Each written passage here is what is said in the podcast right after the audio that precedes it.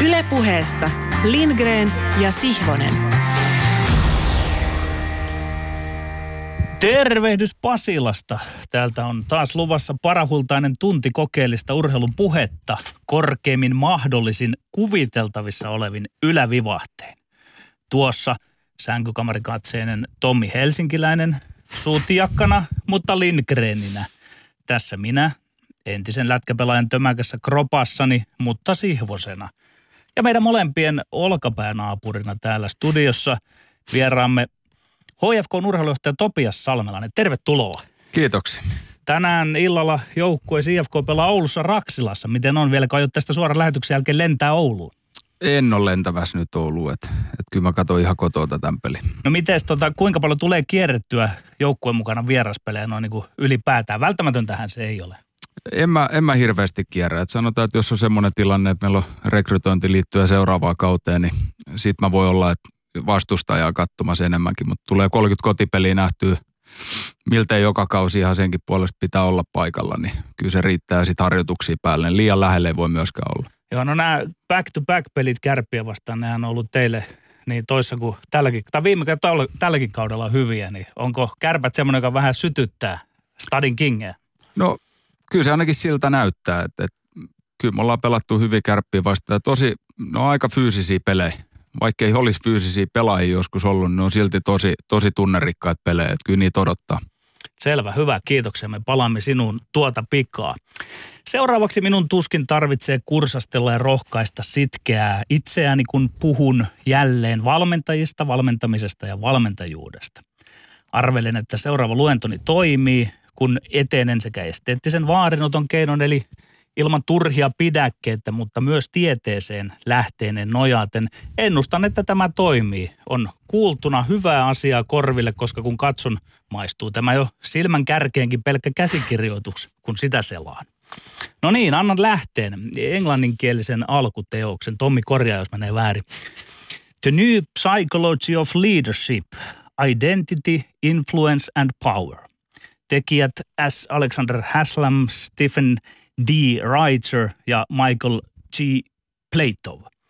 Tässä on teos, jota suorastaan pakolla suosittelen lämpimästi paitsi valmentajille, erityisesti myös kaikille, jotka ovat juuri nyt kiinnostuneita tai käyvät sitä keskustelua, jota valmentajien asemasta käydään eräänlaisessa MeToo-hengessä. Teos on myös suomennettu. Hankkikaa Kaudemammuksen 2012 julkaiseman Maria Ahokkaan suontama kirja nimellä Uusi johtamisen psykologia toistan, kuten Jari Sarasvuo Ylellä opetti aikanaan toistamaan, uusi johtamisen psykologia. Kuulija voi ottaa silmensä tutkaamin coachit Mirami Penttisen, Mikko Mannerin ja Tero Lehterän. Aloitan Penttisestä, mutta sitä ennen teoriaosuus. Uusimpia johtamiseen liittyviä teorioita on transaktioteoria, trans, transaktion lähestymistapa. Siinä ei ajatella pelkästään, että onko johtaja sopiva seuraajilleen alaisilleen, eikä ajatella pelkästään, ovatko seuraajat ja alaiset sopivia johtajilleen, vaan katsotaan noihin molempiin, kumpaankin suuntaan. Tämän teorian eräs ääri on muotoilu tai oikeammin ymmärrys, jonka mukaan johtaja ei valitse alaisiaan, vaan alaiset, alaiset valitsevat johtajansa. Hyvä esimerkki on sivumennen sanoen se, kun sanotaan, että nuoriso on muuttunut. Nuoret urheilijat kutsuvat puolensa tietynlaisia johtajia, valmentajia, valmennustyyliä, tapaa. Kaikki kaikessa on ryhmän sosiaalinen identiteetti sitaattikirjasta.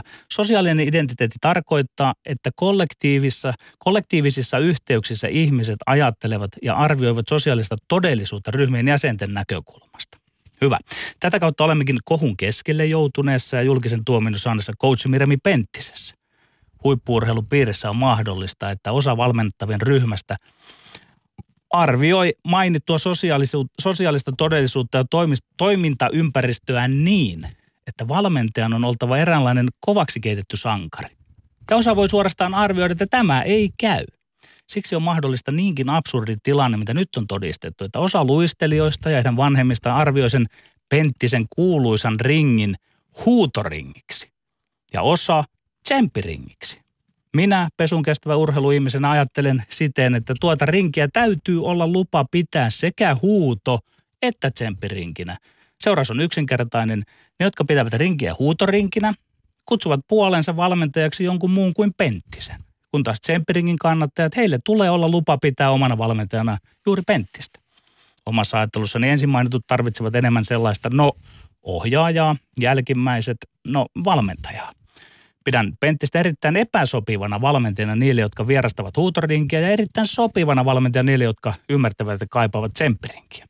Ja vielä lyhyesti jääkiekkullullissa liikavalmentajista Mikko Manner on vienyt pisimmälle identiteettijohtamisen. Hän edustaa alaisiaan, taistelee ryhmän etujen puolesta. Hän saa vaikutusvaltaa muokkaamalla sopivasti identiteettiin perustuvaa vaikutustansa. Siinä mielessä Manner on mennyt jopa liian pitkälle, että hän on muodostanut johtamistapansa kärppien seura- seurakulttuurin suhdanteista. Sillä on hintansa.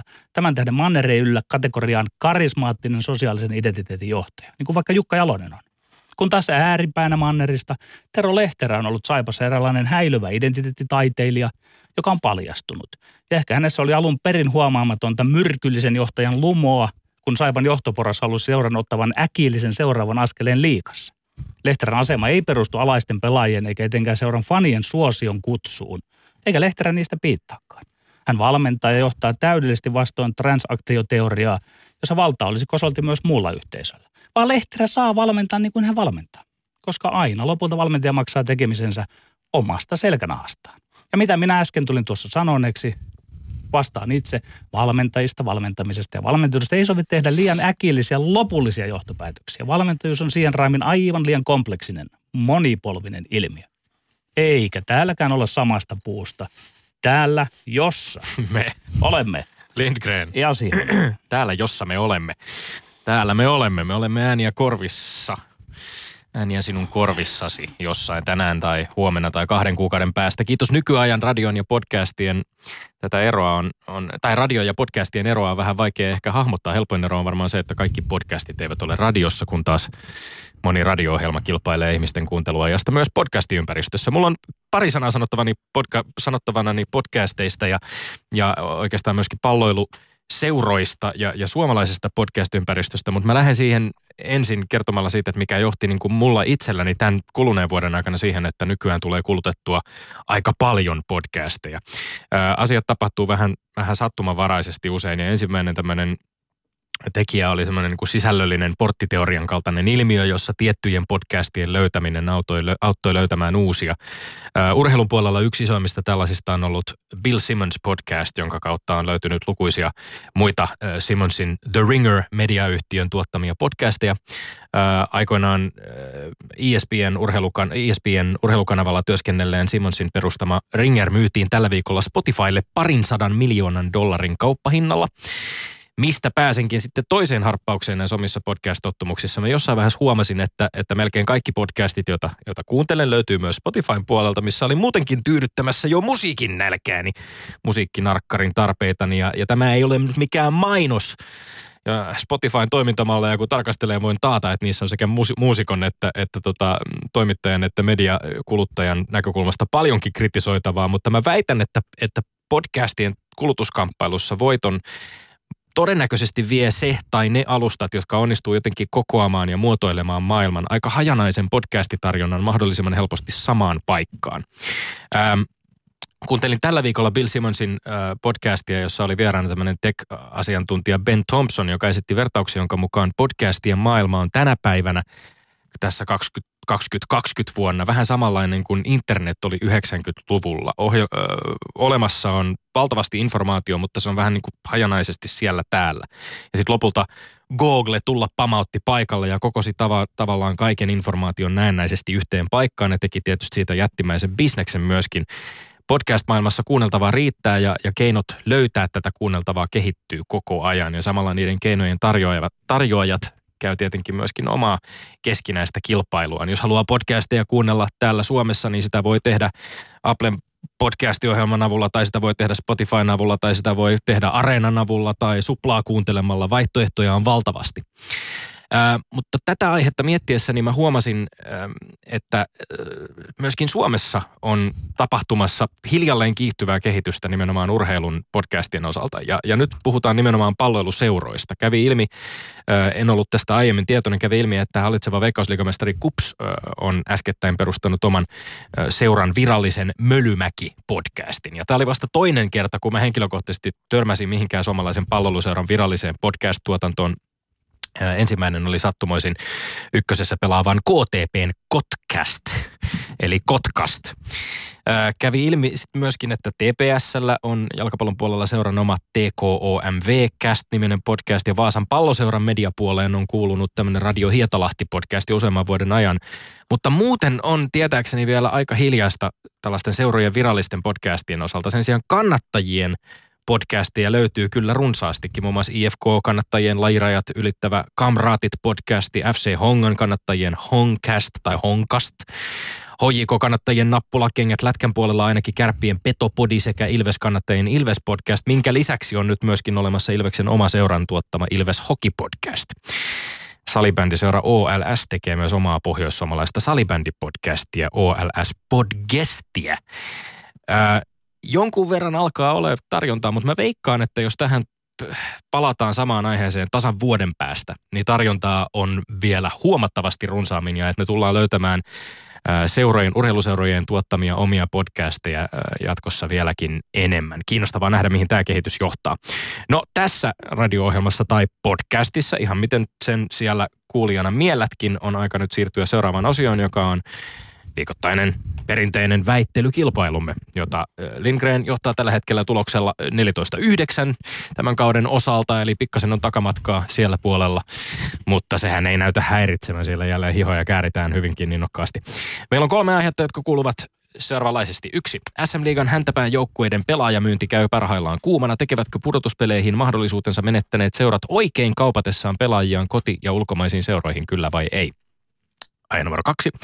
Hiihtoliiton toiminnanjohtaja Ismo Hämäläinen esittää Suomen Kuvalehdessä, että Suomeen pitäisi rakentaa lisää keinolatuja niin hiihtokilpailuja kuin hiihdon harrastajia varten. Tulisiko maastohiihdon olosuhteiden parantamiseen satsata lisää julkista rahaa, kyllä vai ei? Ja kolmosaihe Hannu Jortikka ilmetteli Ylen urheilustudiossa jääkiekon liikavalmentajien palkkatasoa ja sanoi, minulle nuorempi polvi on kertonut, että palkat ovat romahtaneet takavuosista. Onko liikavalmentajien palkoista syytä olla huolissaan, kyllä vai ei? No niin, Petteri.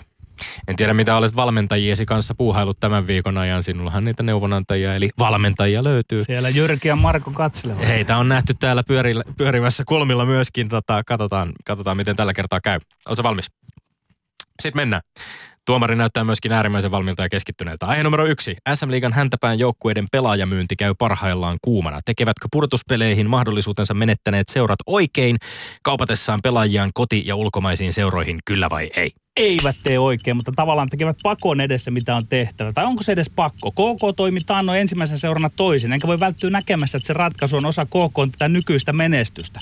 Toisaalta S löi melkein kaiken lihoksi viime kesänä, keväänä, ja se oli selvästi välttämätön siirto sillä kertaa sen kauden ja tulevaisuuden pitimiksi. Mä arvostan valtavasti KK rohkeutta, mutta jäljellä on kysymys, onko se oikein myydä pelaajat? Oikein. Kyllä se on väärin, vaikka ei olekaan seurojen vika. On väärin urheilussa lyödä leikki kesken kaiken poikki. En mä kadehdi seuroja. On tehtävä väärä ratkaisu, mikä ei siis ole oikein sen takia, että liika on päättänyt, että sarja on suljettu. Miksi tämä ei ole oikein? Nyt se urheilun kannalta kestämätön ratkaisu, joka tehdään kohtuullisen viisasti, se tehdään vain talouden ehdoon, ei urheilun. Kyllä, SM Liiga häntä päässä playoff-haaveensa heittäneet seurat tekevät tietenkin oikein miettiessään sekä lyhyen tähtäimen että pitkän tähtäimen talouttaan ja tavoitteitaan. Jos ja kun playoffeihin ei ole enää saumoja, eikä tietenkään pääsarjasta putoamiseenkaan suhteen ole mitään vaaraa, kun on suljettu liiga, niin miksi ihmeessä ei kannattaisi luopua suurimmat palkkakulut aiheuttavista pelaajista? Pelaajien kannalta tähän on iloinen asia.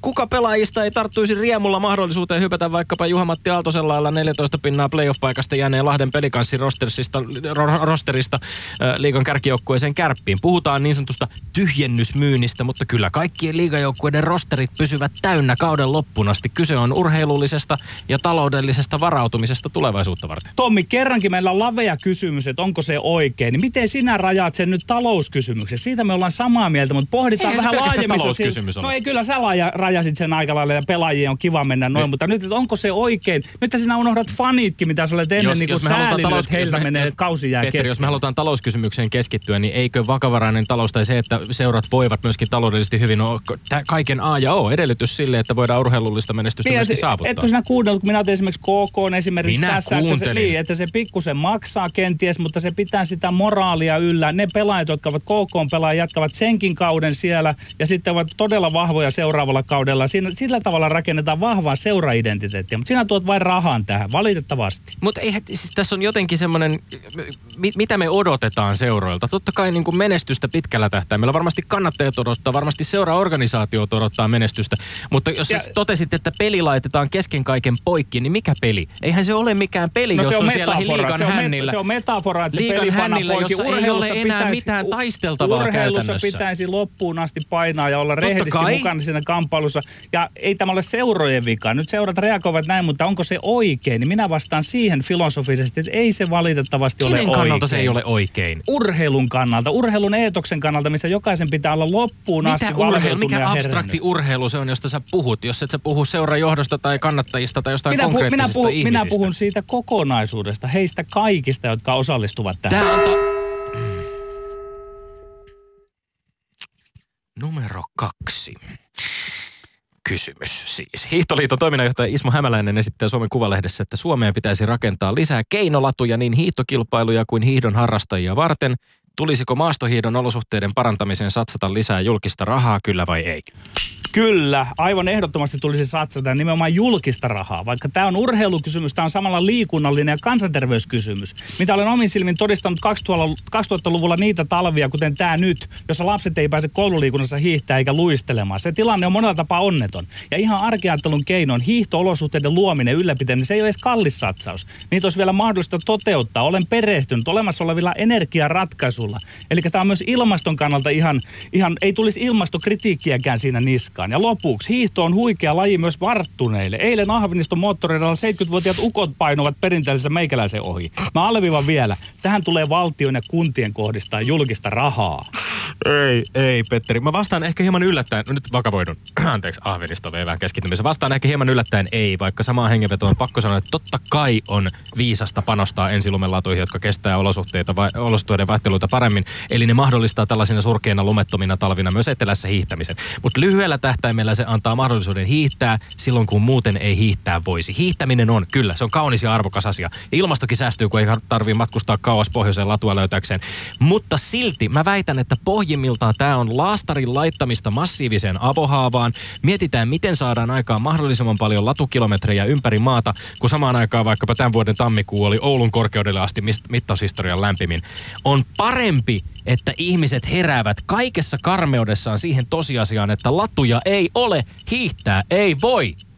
Mä oon Tommi hämmästynyt. Oletko? Mä en ole koskaan nähnyt sua noin toivossa menettäneenä ja mielimurteessa. Kyllä, että, että he, he, heität niinku kirveen kaivoon. Ei. Ei. tehdä asialle mitään. Ei se- Vakavoiduhan ei se- nyt kunnolla ja ala, ala, ala niinku väitellä edes. Ei Taistele minua asialle. vastaan. Mitä asialle tekemistä on se, että me keinotekoisin keinoin yritetään jotenkin luoda, luoda latukilometrejä mahdollisimman paljon etelään silloin, kun olosuhteet on tällaiset kuin mitä ne tällä hetkellä meitä on. oli, meitä oli eilen, plus viisi meitä oli eilen siellä 6-70 ihmistä hankkimassa niinku terveyttä ja koululaiset voidaan lähettää sinne. Ja tämä Petteri. jokaiseen kaupunkiin Suomessa jossain mittakaavassa, niin se on, se on kansanterveysasia. Petteri, ja toki pohjahuippu Mun tehtävä on nyt argumentoida tätä vastapuolen kantaa ja sen vastapuolen kanta argumentoidaan yritä. kaikkein parhaiten sillä, että meidän, me tarvitaan sen, sen, se karuakin karumpi todellisuus, jossa latua ei ole, hiihtää Eli ei voi, jotta ihmiset, herätys. jotta ihmiset tajuavat tämän Ei, tilanteen. ei, ei, kyllä- ja silloin voidaan sekoitat- nimenomaan, silloin voidaan nimenomaan, Petteri, silloin voidaan nimenomaan tehdä. Petteri, eikö tämä ole ilmastokysymys, että helmikuussa on plus viisi astetta lämmintä? Niin, siis se on, mutta että tarviiko sitä nyt Suomen kansaa sillä herätellä, että ei, Totta ei, ei, tarvii, ei kehitetä tarvii olosuhteita. Nyt, nyt, pitää nyt minä olen hämmist, pitää hämmentynyt. kehittää sellaisia toimia, joilla me taataan, että Suomessa on talvet tulevaisuudessa. Niin, ja, si, ja tärkeä osa olisi ihmisten kavahduttaminen nyt, kun ei pääse hiihtämään. Kyllä. Kiva, kun toistelet mun argumentteja, se on just se. Niin, toi, toi on niin alkeellista logiikkaa, että se niinku jopa lähe, lähes hämmentää. Kun minä, minä edustan sitä, että lapsille Ahvenistolle ja mennään vanhuksille. Ja. ja sitten siinä ovelasti tulee myös... Kysymys numero kolme. Hannu Jortikka ihmetteli Ylen urheilustudiossa jääkiekon liigavalmentajien palkkatasoa ja sanoi, minulle nuorempi polvi on kertonut, että palkat ovat romahtaneet takavuosista. Onko liigavalmentajien palkoista syytä olla huolissaan kyllä vai ei? Kyllä, niistä on syytä olla erittäin huolissaan. Suomessa on ollut ihanteellinen tilanne. Tähtipelaajat tienaavat enemmän kuin päävalmentajat. Se minä hyväksyn pitkin hampain. Nyt ollaan Jortikan ja minunkin tietojeni mukaan näytumassa kohti tilannetta, jossa pelaajien mediaanipalkka alkaa lähennellä päävalmentajien tienestä. Se on väärä kehitys. Me elämme länsimaissa kapitalismissa ja viidepisteen liikaa on osa sitä järjestelmää. Palkalla on väliä. Se tuo osaltaan statuksen, arvovallan, auktoriteetin, haluttiin tai ei. Sekä päävalmentajien että urheilujohtajien tulisi järjestäytyä. Minimipalkat olisi helppo kiinnittää jonnekin pelaajien keskipalkan mediaaniin plus 10 prosenttia. Minä olen sillä kannalla, että tätä palkkakysymystä saa päästä karkaamaan NHL ja muiden pohjois-amerikkalaisten ammattilaisarvojen suuntaan. Pahin seuraus on se, että eivät pelaajat ole pian valmennettavissa, jos päästämme palkkojen kiihdyttämään tähtikultin rehottamaan. Ei tietenkään ole mitään huoleen Suomen varakkaimman pallolulajin kymmenistä hyvin tienaavista ammattivalmentajista. Liikapelaajien keskipalkkaa Hannu Jortika siteeraamien, siteeraaman pelaajayhdistyksen mukaan siis 75 tonnia vuodessa, eli vähän päälle 6 tonnia kuussa. Se on melkein kaksinkertainen kaikkien suomalaisten keskipalkkaan verrattuna. Ja tämän verran siis keskimäärin tienaavat miehet, jotka saavat pelata jääkiekkoa ammatikseen. Ja nytkö pitäisi kauhistella, että osa miehistä, jotka saavat valmentaa ammatikseen miehiä, jotka saavat pelata ammatikseen jääkiekkoa, tienaakin yhtä vähän lainausmerkeissä, eli vain vaivaiset 75 tonnia vuodessa. On viisas ajatus, mitä Jortikka esittää, että jääkiekkovalmentajat yrittäisivät järjestäytyä tehokkaammin, panostaa omaan edunvalvontaansa ja myöskin jääkiekkovalmentajien koulutuksen pitäisi panostaa, mutta meidän muiden ei tarvitse kyllä olla huolissamme jääkiekkovalmentajien palkkatasosta. Ei me olla heistä huolissaan, vaan tästä lajista ja pelistä, että se peli heikkenee siitä, jos valmentajat ei ole riittävän arvostettuja siinä. Kyllä minä nyt hämmästelen taas kerran, miten, miten Tomi sinä kauhistelet tavallisia Tämä suomalaisia juttu, vertaat sä, tässä? Sä, sä, jotenkin yritit tuossa ykköskysymyksessä äh, keskittää huomioon siihen, että nyt puhutaan, vaan, nyt puhutaan vaan taloudesta ja nyt yhtäkkiä sitten sun mielestä statusta, arvovaltaa ja auktoriteettia tulee palkasta. Niin, ja siitä seuraa hyvää peliä. Tämä meidät erottaa, että sinä olet joko rahassa hyvää kiinni, peliä mutta minä siitä, olen aina myös rahassa peliä, ja pelissä. Hyvää peliä seuraa siitä, että on mahdollisimman koulutettuja hyvin, hyviä jääkiekkovalmentajia, että on olemassa esimerkiksi jonkinlainen lisenssisysteemi, kuten vaikkapa jalkapallon puolella on pitkään ollut, mitä ei edes ole ollenkaan älä nyt, älä nyt mitään kommunistiala esittää tässä, että tavallaan että se ei niinku ikään kuin sitten tulisi, tuli, tulisi ei mun niinku esittää. Ei niin sä olet, niin, niin kuin minäkin, mutta mä, mä oon kuitenkin niinku valistunut sellainen, koska pitäähän se näkyä siinä taloudessa, mikä merkitys ja arvotus suomalaisessa jääkiekkoulussa on valmentajilla. Petteri. Eikä niitä pidä todellakaan Petteri, verrata jos me, rivimieheen. Puhu, no ei, no me verrataan sitten vaikka muihin urheilulajeihin. Jos me puhutaan jääkiekosta, me on pakko ajatella suomalaisen huippuurheilun kokonaiskuvaa. Meillä on tässä maassa valtavasti valmentajia, jotka antaa aikansa ammatillista osaamistaan lähes köyhyysrajalla eläen pelkällä pyhällä hengellä. Ja nyt sitten meidän pitäisi olla huolissamme siitä, että jääkiekkovalmentajat ei, ei tienaa ei, tarpeeksi. Jos, jos, ja jos se raja menee moment, siinä, että niin, lätkävalmentaja ei. ei saa olla siellä ei. kolmoskentän palkkatasossa, niin missä sitten se saa olla? Ei, en, missä mä, se en, saa en, olla? En, en, en, mä en vastaa tuohon Pitääkö alkaa ykkösellä? Mä sanon, Pitääkö alkaa ei, me, voida, me ei voida verrata kansalaisiin, eikä... No niin.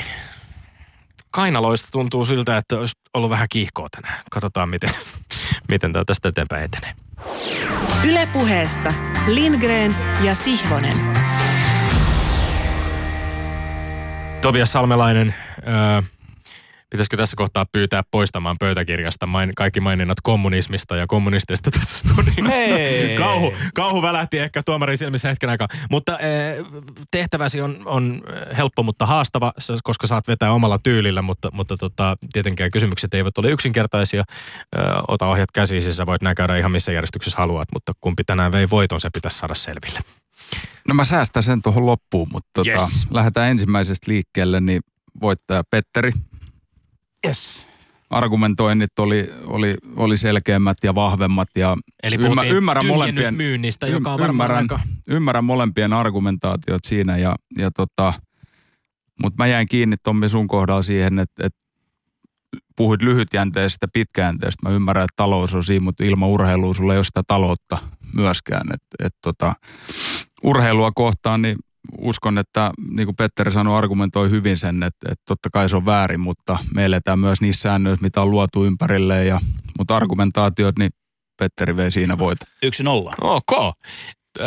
Puhuttiin siis jääkiekon SM Liigan tyhjennysmyynnistä, pelaajamyynnistä. Nyt nopea jatkokysymys tekee mieli kysyä tähän. Me, palataan pelaajakauppoihin, joista on tänäänkin uutisoitu Helsingin IFKon osalta, mutta, mutta tässä puhuttiin nyt oikeastaan niistä, niistä joukkueista, jotka luopuvat pelaajista, jotka, jotka myyvät pelaajia pois. Ja me ollaan aikaisemmin väitelty tästä, ja silloin kysymys keskittyi nimenomaan siihen, että onko se kannattajien tai fanien pettämistä. Mua kiinnostaa vielä jäädä kiinni kiinni tässä siihen niin kuin kysymykseen, että ketä kohtaan tämä on, on niin kuin väärin tai oikein, jos näin toimitaan. Tehän esimerkiksi Helsingin IFKlla olette tavallaan voittajapuolella tässä tilanteessa, jossa, jossa teitä huomattavasti alempana olevat seurat joutuvat tekemään vähän tämmöisiä panikkiratkaisuja. No totta kai siis me seurataan aina sitä tilannetta, että mielellään jos pelaajahankintoa tekee, niin se tapahtuisi sarjan sisältä, koska sä tiedät, mitä sä tuut saamaan. Mutta sitten toisekseen meilläkin niin kaksi lähti, kaksi tuli. Et, et, tota, me joudutaan myös budjetin sallimissa rajoissa toimimaan.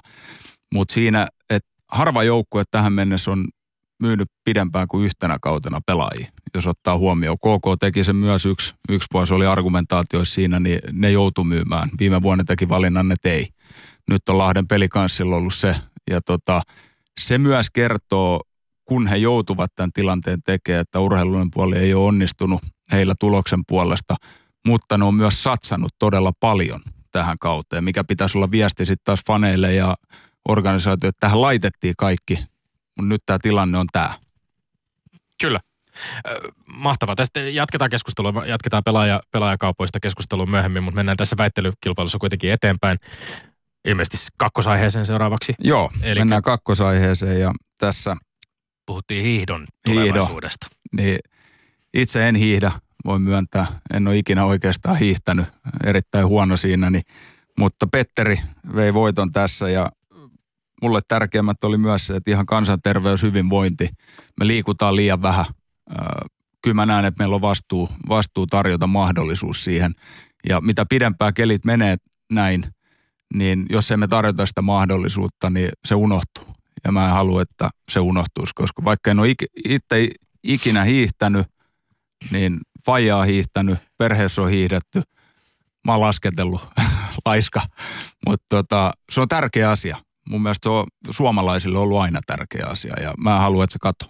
Ja oliko Tommi niin, että se ei ole kovin kallista per kilometri, tai siis se ei ole niin määränsä kalliimpaa, että, että 10 15 000 niin, puhut, saa, mm, saa kilometri. Per kilometri puhutaan jo siis ilmeisesti kuukausittaisista investoinnista, ja tietysti kun nämä niin kuin, tämmöiset tota, ens, niin sanotut ensilumen ladut, kun ne luodaan. Tästä oli hyvä artikkeli Suomen Kuvalehdessä tällä viikolla, jossa käytiin vähän läpi tätä, että kun se ensilumen latu tehdään latupohjaa, jota voisit myöskin muina sesonkeina myös käyttää pururatana, siellä voi olla muuta, muuta toimintaa, mutta että niin kun ne tehdään, niin ne pysyy myöskin sitten, riippuen vähän valmistus tavasta, mutta että niin kuin pysy, pysyvät, kestävät tosiaan myöskin kelejä, kelejä paremmin. Tässä on tavallaan niin kuin kiinnostava kysymys. Mä olin itse tietysti äärimmäisen turhautunut ja ahdistunut innokkaana hiihdonharrastajana siitä, Ehkä että se ei ole tullut metriäkään hiihdettyä niin. tänä talvena, mutta tota, ehkä se oma logiikka tässä oli, että, että tota, että mennään jotenkin perse edellä puuhun tai jopa väärään puuhun, jos, jos tota etsitään sellaisia toimia, millä me pystytään pitämään. Mutta onhan meillä, totta kai meillä on tälläkin hetkellä hiihtoputkia, erilaisia tapoja, millä, millä siis niin kuin näitä, eihän sitä lätkääkään enää ulkona pelata niin kuin silloin mm. joskus, että, että tavallaan voi olla se hiihdon tulevaisuuskin se, että jossain, jossain kohtaa sitten joudutaan siirtymään sisätiloihin järjestämään hiihtokilpailuja. Saa nähdä. Mutta vielä kolmas. Vielä kolmaskin aihe, aihe oli. Kolmanteen ja Jortikasta puhuttiin. Ja valmentajien palkat ja kolmanteen, niin tässä tota, Tommi vei voita. Ai, ai. All right. Ja lähtee perustelut ihan siihen, että mä olisin halunnut nähdä, että argumentoinnissa oikeastaan kumpikin olisi käyttänyt vähän enemmän siihen, että oltaisiin tutkittu sitä, että mediaani palkka, palkkaa käytettiin todella paljon ja siihen liitettynä valmentajan palkkaa. Ja oltaisiin menty enemmän siihen, että edelleen pelaajabudjetit kärkiseuroille ei ole hirveästi pudonnut. Meillä on kolme seuraa tullut Jortikan jälkeen lisää tähän sarjaan, mikä vaikuttaa myös siihen, että pelaajien palkat ovat pudonneet, koska sinne on tullut uusia seuroja, millä on pienemmät budjetit.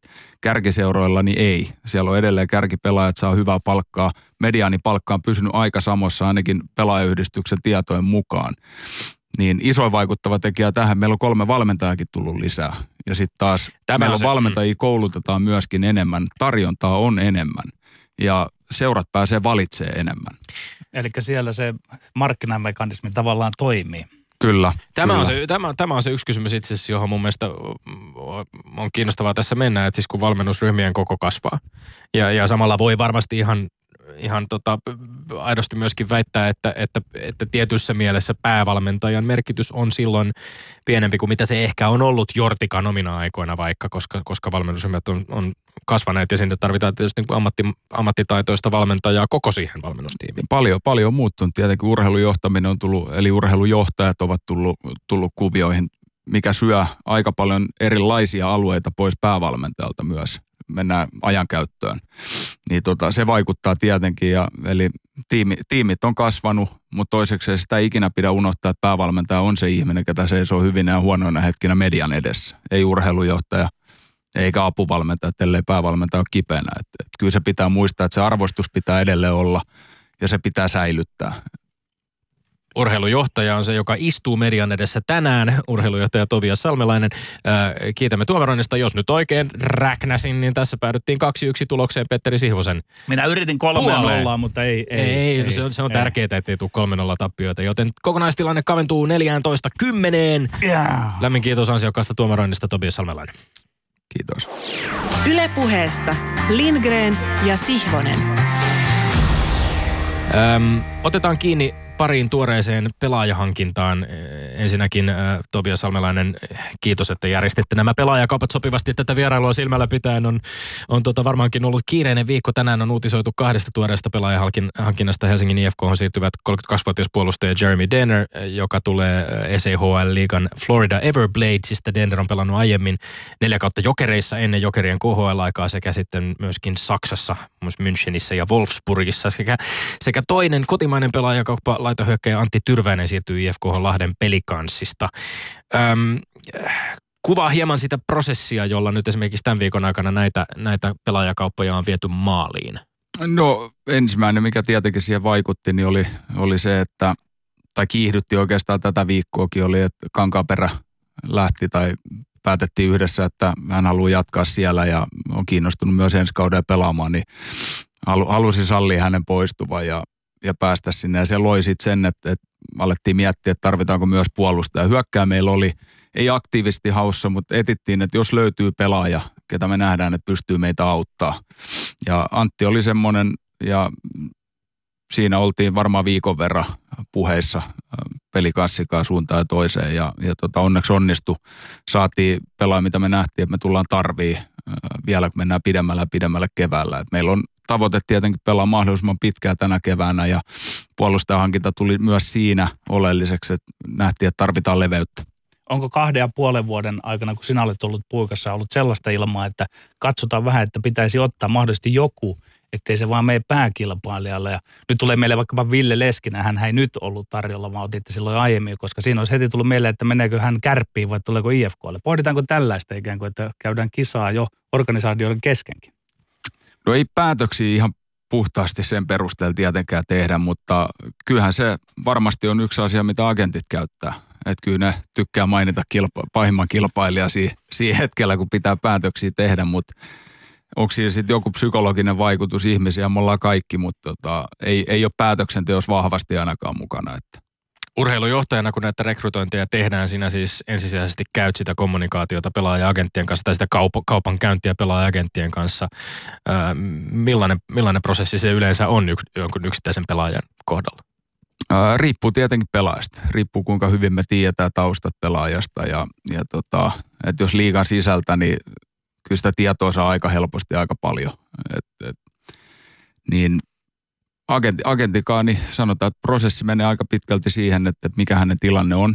Sitten tullaan siihen, että seuraava kysymys menee pelaajalle, että onko hän itse kiinnostunut pelaamaan meillä. Jos on, niin se prosessi etenee yleensä siihen, että mä haluan jutella pelaajan kanssa ja, ja tota, kertoa se tilanteen ja esittää tiettyjä kysymyksiä ja nähdä, mitä, mitä siihen reagoi. Ja, ja tota, nyt tämmöisessä tilanteessa, kun pelikanssista siirrytyn, niin siinä on tietenkin puheet sen seurankaan, mistä pelaajan pitäisi siirtyä, että heidän kanssa pitää päästä yhteisymmärrykseen. Mutta jos ihan peruspelaajan rekrytointiin, niin ensimmäinen kontakti on agenttiin ja sitten sen kautta pelaajaa. Että tota.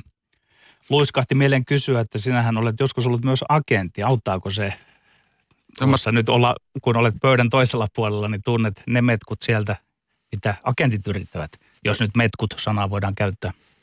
Mä sanon, että ei, ei välttämättä ehkä mä en ajattele sitä niinkään siihen. Mä enemmän mietin, että mä pystyn käyttämään tietenkin agenttipuolelta hyödyksi sitä, että mä tiedän, mit, mitä pelaajat yleensä odottaa. Ja mä yritän sitä selvittää. Pystytäänkö me palvelemaan sitä yksilöä seurana? Onko meillä tarjota sitä, mitä hän etsii?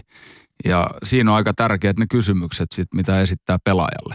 Koska se motivaatio pitää kohdata, se ei saa olla raha. Jos se on pelkkä raha, niin sit, kun ei Suomessa niin paljon tienata. Että se ei voi olla se.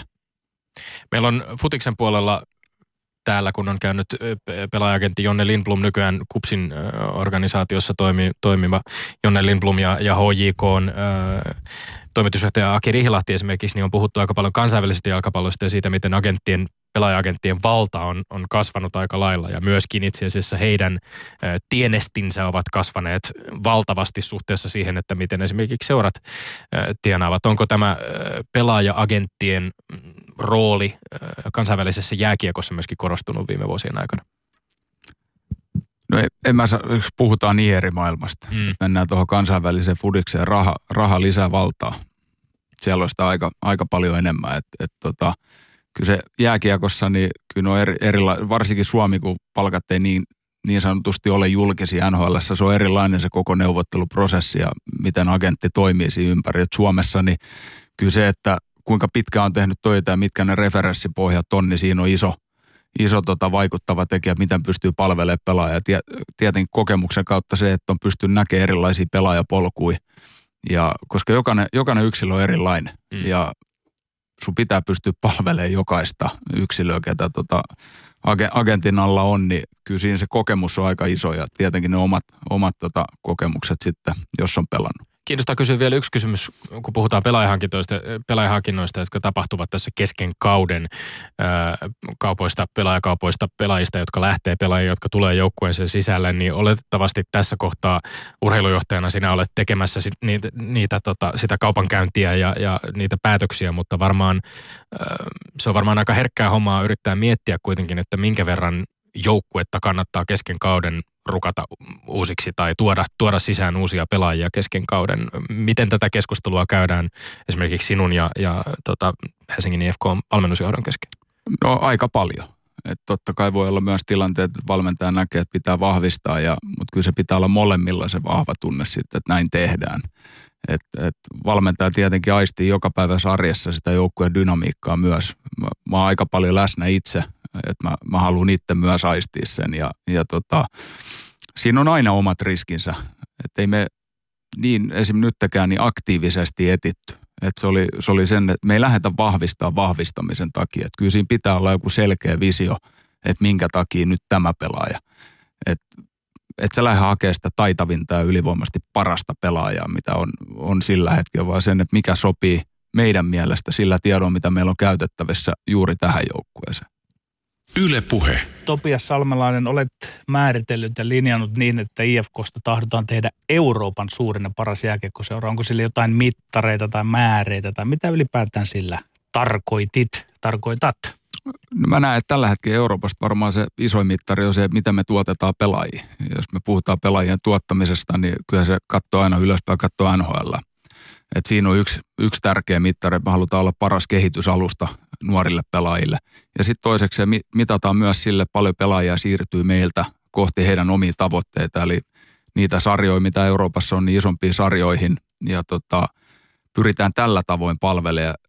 Pikkuhiljaa ton kautta me siirrytään sinne, kun tulee uudet areenat, mikä nyt, nyt kähti eteenpäin, niin me päästään itse sille tasolle, että me ollaan siellä kärjessä. Niin miten sen tämä, arjen joo. kautta ja sen arjen työn kautta ja toiminnan kautta, niin me pyritään olemaan Euroopan huippu. Joo, no otetaan heti kiinni siitä Garden-hankkeesta ja sen tilasta ja tulevaisuudesta. Näet sen, että se on kiinteä osa sitä, että jos halutaan olla peräti Euroopan parhaita, niin tarvitaan uudenlaiset olosuhteet. Näinkö se on? Kyllä, se on yksi osa sitä, että, että, että sen se vaatii, että, että me pyritään nyt luomaan ympäristö valmiiksi siihen, että kun joku päivä ne olosuhteet tulee – meidän ympäristö on valmis sillä.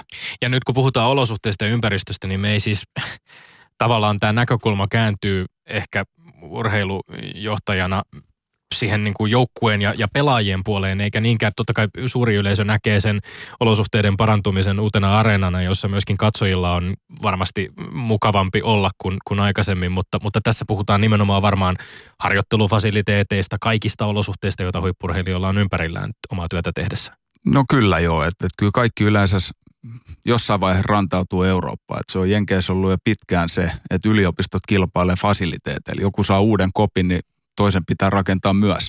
Siellä se raha tulee yleisesti vanhoilta opiskelijoilta lahjoituksena, että niillä on vähän erilainen se tilanne, mutta siihen se ajautuu Euroopassa kanssa. Ja toiseksi, jos laji haluaa kasvaa, niin pitää myös tulla uutta – jos me halutaan olla isompaa ja isompaa, niin me tarvitaan myös areenat siihen ympärille, että me pystytään toimimaan isommin. No tietyissä tapauksissa siihen myöskin kyllä panostetaan Yhdysvalloissakin yliopistojen areenoihin julkista rahaa myös. Nyt on tietysti ollut iso keskustelu, jossa, jossa tämä Helsinki Garden-hanke on, paljon on korostettu sitä, että nimenomaan yksityisellä rahalla ollaan, ollaan tätä, tätä areenaa rakentamassa.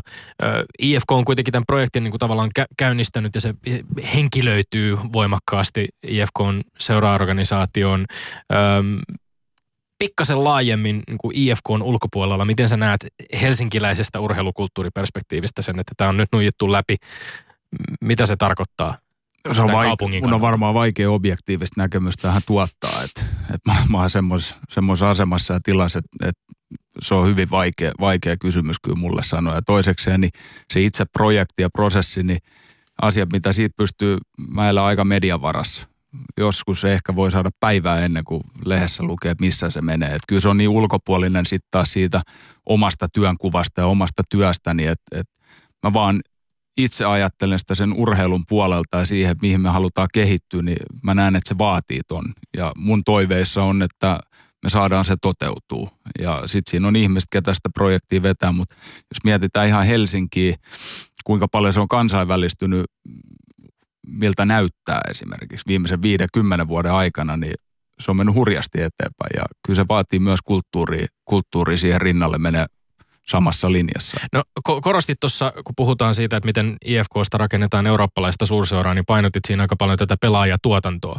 Mutta varmaan myöskin sillä urheilullisella puolella ja sillä menestyksellä, mitä, mitä Helsingin IFKlla on, niin on, on merkitys, kun tällaista, tällaiset tavoitteet asetetaan. Nyt jos mietitään, että ylipäänsä Helsingin IFK on saavuttanut 2000-luvulla kahdessa vuosikymmenessä vain neljä mitalia, yksi mestaruus, yksi hopea, kaksi pronssia, kaksi kertaa finaaleissa kahteen vuosikymmeneen on, on varmaan aika kaukana siitä, mitä perinteikäs suurseura tavoittelee. No, se on liian vähän. Se on rehellinen vastaus siihen, mitä kolme mestaruut 36 vuotta. Se on liian vähän. Meillä on erittäin kärsivälliset fanit ja tukijat ympärillä ja mä arvostan niitä yli kaiken siitä, että ne on jaksanut ja ne elää ja hengittää, hengittää IFKta ja se mitä me pyritään niin on just pitkäjänteisesti kehittää sitä, että se on kestävää se menestys. Mutta se ei tapahdu hetkessä. Yksi mestaruus ei tee meistä Euroopan huippua. Yksi mestaruus ei tee meistä sitä, että me, meillä on mahdollisuus tehdä se joka vuosi. Me pyritään rakentamaan sitä pohjaa oikein. Me halutaan tietää, jos me menestytään, miten me menestyttiin, miksi tämä tapahtui. Saada vastauksia enemmän sinne. No jos vielä peruutetaan vähän sinne sisältötekijöihin ja paras eurooppalainen seura, niin ajatteletteko niin, että myös junioripuolta pitää vahvistaa? Et mä oon itse omassa journalismissani puhunut aika paljon siitä, että suomalaisessa jääkiekossa tarvitaan sitä, että Helsingin alueelta, missä on paljon massoja, tulisi paljon laadukkaita pelaajia. Niin onko tämä tämän puolen vahvistaminen osa sitä ja onko jo tehty jotain ja osallistuko sinä siihen, siihen prosessiin millä lailla? On, on tehty onko se siellä, missä haluttaisiin, että se on jo nyt tai missä pitäisi olla, ei, ei, ei välttämättä ole. Mutta niin ihan, tehty... on vielä vaikkapa kärppien tasolla siinä. Ei, jos, niin, ei. Et totta kai niillä on aika iso massa myös, mistä he valitsee. Et se on vähän erilainen ja sinne ei semmoista ihan täyttä verta. Meillä on kumminkin tässä on lähistöllä niin paljon kilpailua, että täältä on helpompi lähteä. Oulusta ei ihan vaan lähetä. Tai että jos sinne mennään kahden tunnin päästä, niin sitten sä menet Ouluun, että sinne toiseen suuntaan kolme ja puoli tuntia täällä on lähistöllä aika paljon kilpailua, niin se junnutuotannon pitää olla erinomaista. Meidän pitää olla erinomaista valmennusta junnuissa ja sinne palkattiin muun muassa Mälkiä Simo, ketä hoitaa sitten taas A-junnut, B-junnut ja on C-junnujen valmennuksen mukana ja katsoo yli meidän niitä lahjakkaita junnuja. Me rakennetaan sitä polkua sieltä, koska meidän pakko, jos mietitään kestävää, menestystä, niin me tarvitaan omista junnuista tuotettuja pelaajia liikalle. Varmaan ensimmäinen mittari meillä tulee olemaan siihen, miten ollaan onnistuttu, on kausi 21-22. No minulla on ollut aina semmoinen vaikutelma, että IFK on oman juniorin on myös vähän vaikeampi päästä pelaamaan siihen edustusjoukkueeseen. Katson kärppiä, niin siellä ehkä nostetaan herkemmin. Miten tähän olet suhtautunut ja jatkossa, onko ovi paremmin auki? No kyllä, kyllä on.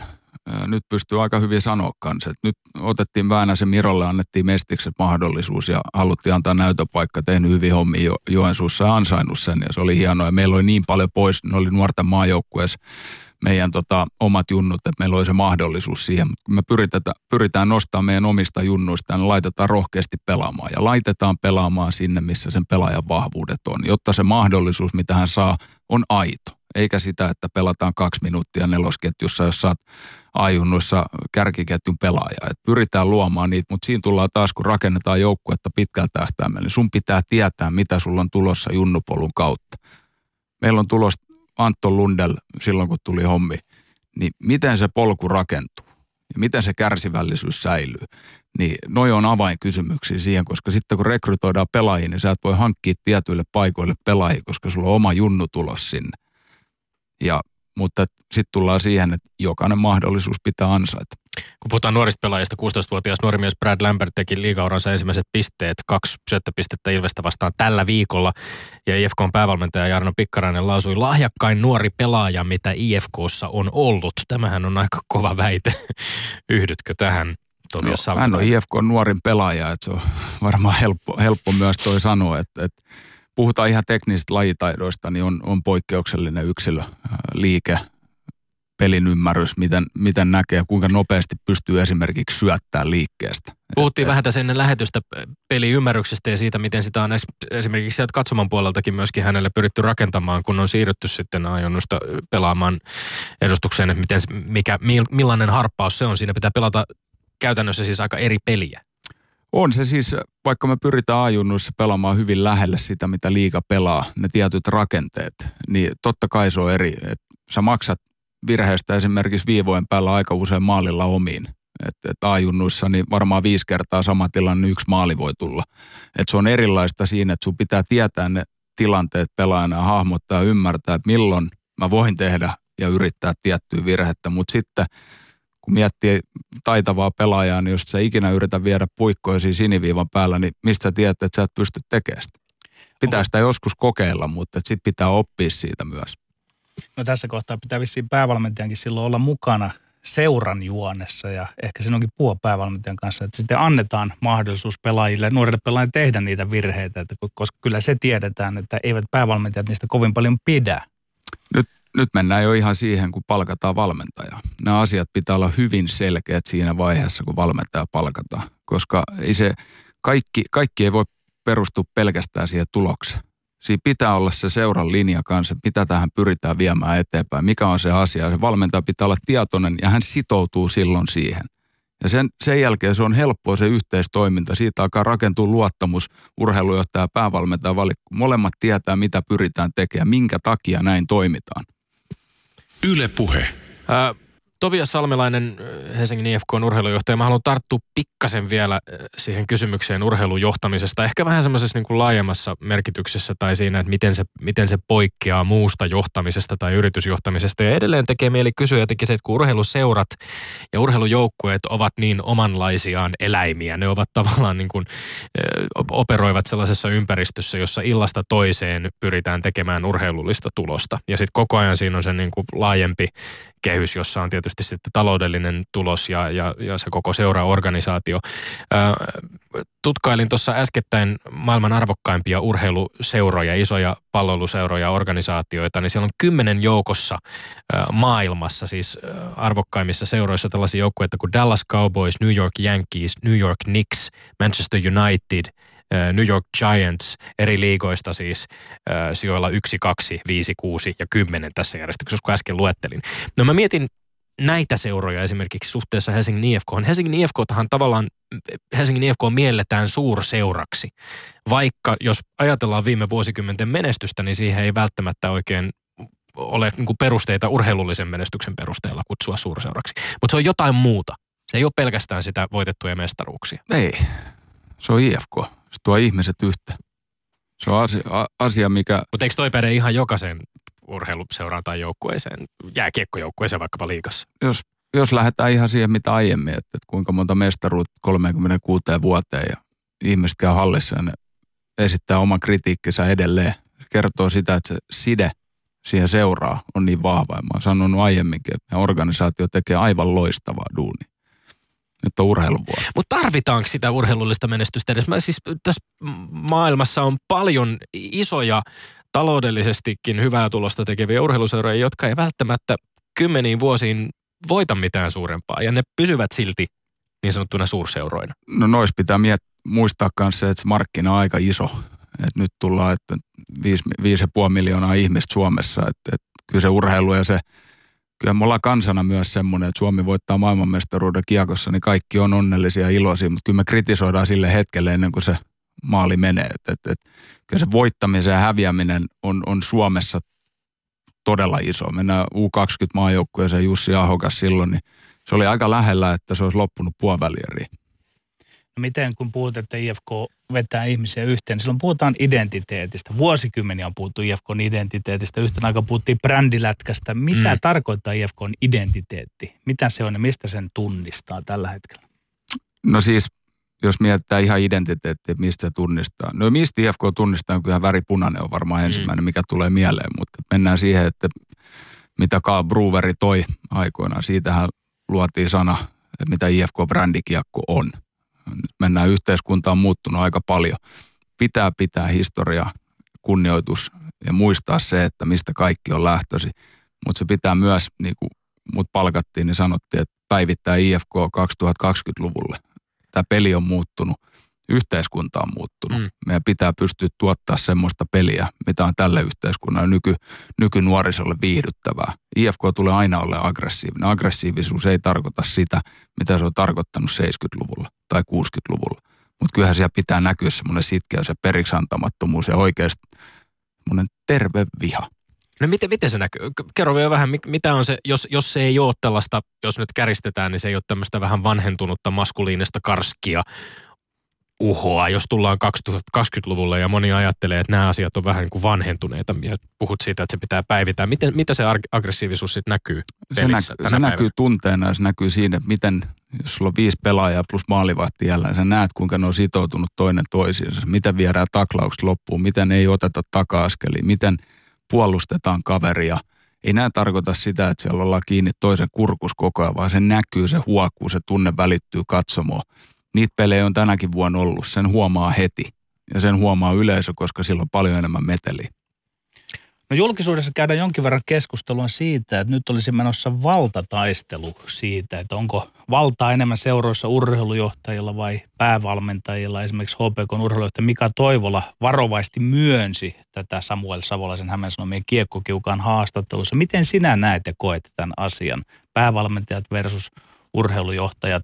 No, tiedät tilanteen IFKssa, mutta jos yrität vastata vielä yli IFK.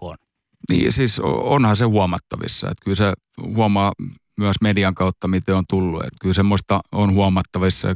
Lähden, että se on pitkälti siitä, että kun on 15 joukkuetta joka joukkuessa voi olla erilaiset toimintatavat ja mitkä on urheilujohtajan vastuut – ja mitkä on päävalmentajan vastuut. Ja mä uskon, että tuolta lähtee se, että on, on epäselviä tilanteita organisaation sisällä, mitkä luo tämän tilanteen sitten, että jos valmentaja saa potkut, niin hänellä on tunne, että tämä oli epäoikeudenmukaista, että tämä ei ollut oikein.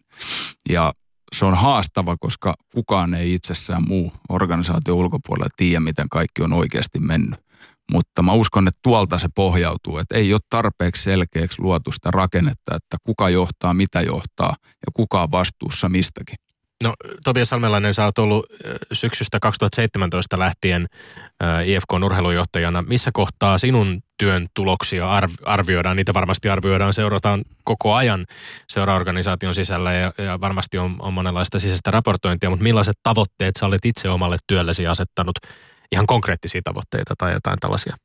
No sanotaan, että kyllä mä, mä oon varmaan ihmisen, se mä, mä arvioin itseäni joka päivä, se ei välttämättä edes kovin tervettä, mutta jos mietitään ihan tulospohjalta, niin tuloksella mä en arvioi itseäni. Mä arvioin siellä suorittamisella varsinkin se, että kun on vaikeaa, niin miten toimitaan. Miten pysyy tunne hallussa, miten pysyy, koska me ollaan kaikki ihmisiä, tunne on tosi voimakas, niin miten sitä pystyy hallitsemaan, miten pystyy ratkomaan niitä vaikeita tilanteita ja tekeekö niissä oikein, koska onhan meilläkin tilanne, että me ollaan jouduttu vaihtaa kesken kauden päävalmentajaa. Niin ensimmäinen asia, mitä mä teen, niin mä katson peiliä ja mä mietin, että, että mistä tämä nyt kiikasti. Sen jälkeen, kun se on tehty, se, se jää tietenkin sinne, että, että sä pohdit sitä omaa päätöstä ja etsit niitä perustelet, perustelet sen logiikalle, minkä takia näin toimittiin. Mutta tämä on jatkuvaa kehittymistä ainakin omassa roolissani ja myös valmennusjohdon ja sen myötä organisaation, niin liikaa niitä tiettyjä tuloksellisia tavoitteita. Kaikki tietää, mitä me halutaan saavuttaa joka vuosi. Ei sitä tarvii sanoa, mutta se meidän arjen työ tulee määrittää sen, että missä kohti me ollaan missäkin vaiheessa. Me ei olla tässä, tässä kohdassa siinä tilanteessa, missä mä ajattelin 2017, että me tullaan olemaan. Nyt mä tiedän, että ensimmäinen mittari esimerkiksi meidän junnupolun ja siihen, miten me ollaan päästy kohti kestävää menestystä, ajatellen ihan taloudellistikin siihen, että meillä on rakennettu joukkue fiksusti, on 21-22. Se on helppo määrittää, koska tietyn ikäiset junnut on tullut läpi silloin polusta toinen kokonainen kausi siis meneillään. Ää, tässä pitää antaa suositus myöskin sun Tannoselle visiitille. Juha Valvion kanssa täällä samalla kanavalla löytyy Yle Areenasta ja siellä on vielä tarkemmin purettu ehkä sitä käytännön, käytännön työtä ja, ja IFKn seuraorganisaatiota. Mutta tässä lähetyksessä sä totesit, että, että sun tehtävänä on kerätä mahdollisimman paljon uutta tietoa seuralle, jotakuinkin noin. Ää, oot, oppia hakenut Johan Cruyff-instituutissa.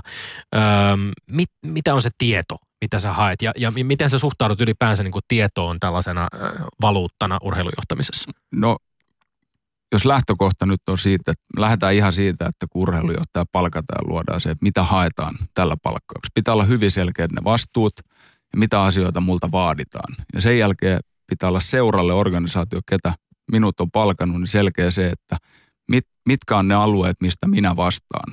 Ja sitten mun pitää pystyä tuottaa organisaatiolle selkeä rakenne siitä ja strategia, että miten tätä lähdetään toteuttaa. Ja nyt kun sitä tietoa kerätään, niin seura maksaa mulle palkkaa. Se tieto on heidän. Niin se pitää olla tallennettuna, dokumentoituna ja mä pidän huolen siitä, että asiat mitä tehdään ja toimenpiteet, ne pitää olla dokumentoitu. Koska jos mä lähden pois – IFKsta, niin se tieto voi kävellä ovista ulos. Miten se organisaatio voi kehittyä vuodesta toiseen, jos on mennyt monta vuotta hukkaa siihen, kun tieto käveli ovesta ulos. Ja sama asia on, kun palkataan päävalmentaja tehdään töitä. Kaikki data, kaikki mitä kerätään, se pitää pystyä säilyttää seuran sisällä. Siitä tiedosta maksetaan. Ja mitä enemmän eri lajejakin katsoo, niin tietoa kerätään hirveä määrä. Datalla on arvoa, niin on myös jääkiekossa. Topias Salmelainen, ennen ei voitu IFKsta puhua ilman jokereita. Siksi kysynkin sinulta, että onko IFKn piirissä ikävä jokereita liikassa arkivihollisena? Ei oikeastaan. Että jos henkilökohtaisesti multa kysynyt tietenkin niitä derbyjä, mitä aikoinaan pelattiin, niin olihan ne hienoja, mutta ei tässä ikävää. Että, että se on harmi, että ne ei voinut jatkaa liikassa. No oliko se hyvä, että nyt jokerit vapautettiin ikään kuin siitä pannasta, että heidän pelaajansa ovat nyt käytettävissä ja harjoituspelejä voidaan vastata, vai onko tähän yhtä napakka vastaus, että mitä siitä ajattelet nyt? No siis jos miettii ihan suomikiekkoja pelaajiin, niin kyllähän se on pelaajien voitto, voitto siinä tilassa. Nyt ollut agenttina aiemmin, niin totta kai aina pelaaja, mitä vaikeampi on liikkua, niin silloin, silloin merkitystä sitten taas pelaajien kehittymiselle ja siihen. Mutta ei, tämä on vaikea tilanne. Pitkin koska hampain tältäkin niin, siis pelaaja tekee jokereihin sopimuksen, niin välttämättä ei ole, ei ole ihan sua, tai se, että hän ei tule KHL ihan heti pelaa, jos puhutaan nuoresta pelaajasta, niin on se haastava yhtä. Kiitos vierailusta Tobias Salmelainen. Meillä on ollut itse asiassa studiossa tänään kaksi entistä jääkiekkoilijaa, joiden Toni-veljet on pärjännyt vielä ehkä pikkasen paremminkin. Näin Sekin vielä. Ja sitten Tomi Lindgrenin maineikkaat urheiluveli, urheiluterveiset. Urheiluveljesterveiset. Näin kuva, missä Maunulan yhteiskoulu oli viettänyt lakkiaisiaan Lakkiparty. Teemu Pukin kuva. Lakkiparty. Mahtavaa. Rakastin. Kiitos. Me olemme Lindgren Siivonen. Pysykää tyylikkäänä ensi viikkoon. Voidetta rakoon ja ruuvi kiinni. Ylepuheessa Lindgren ja Sihvonen.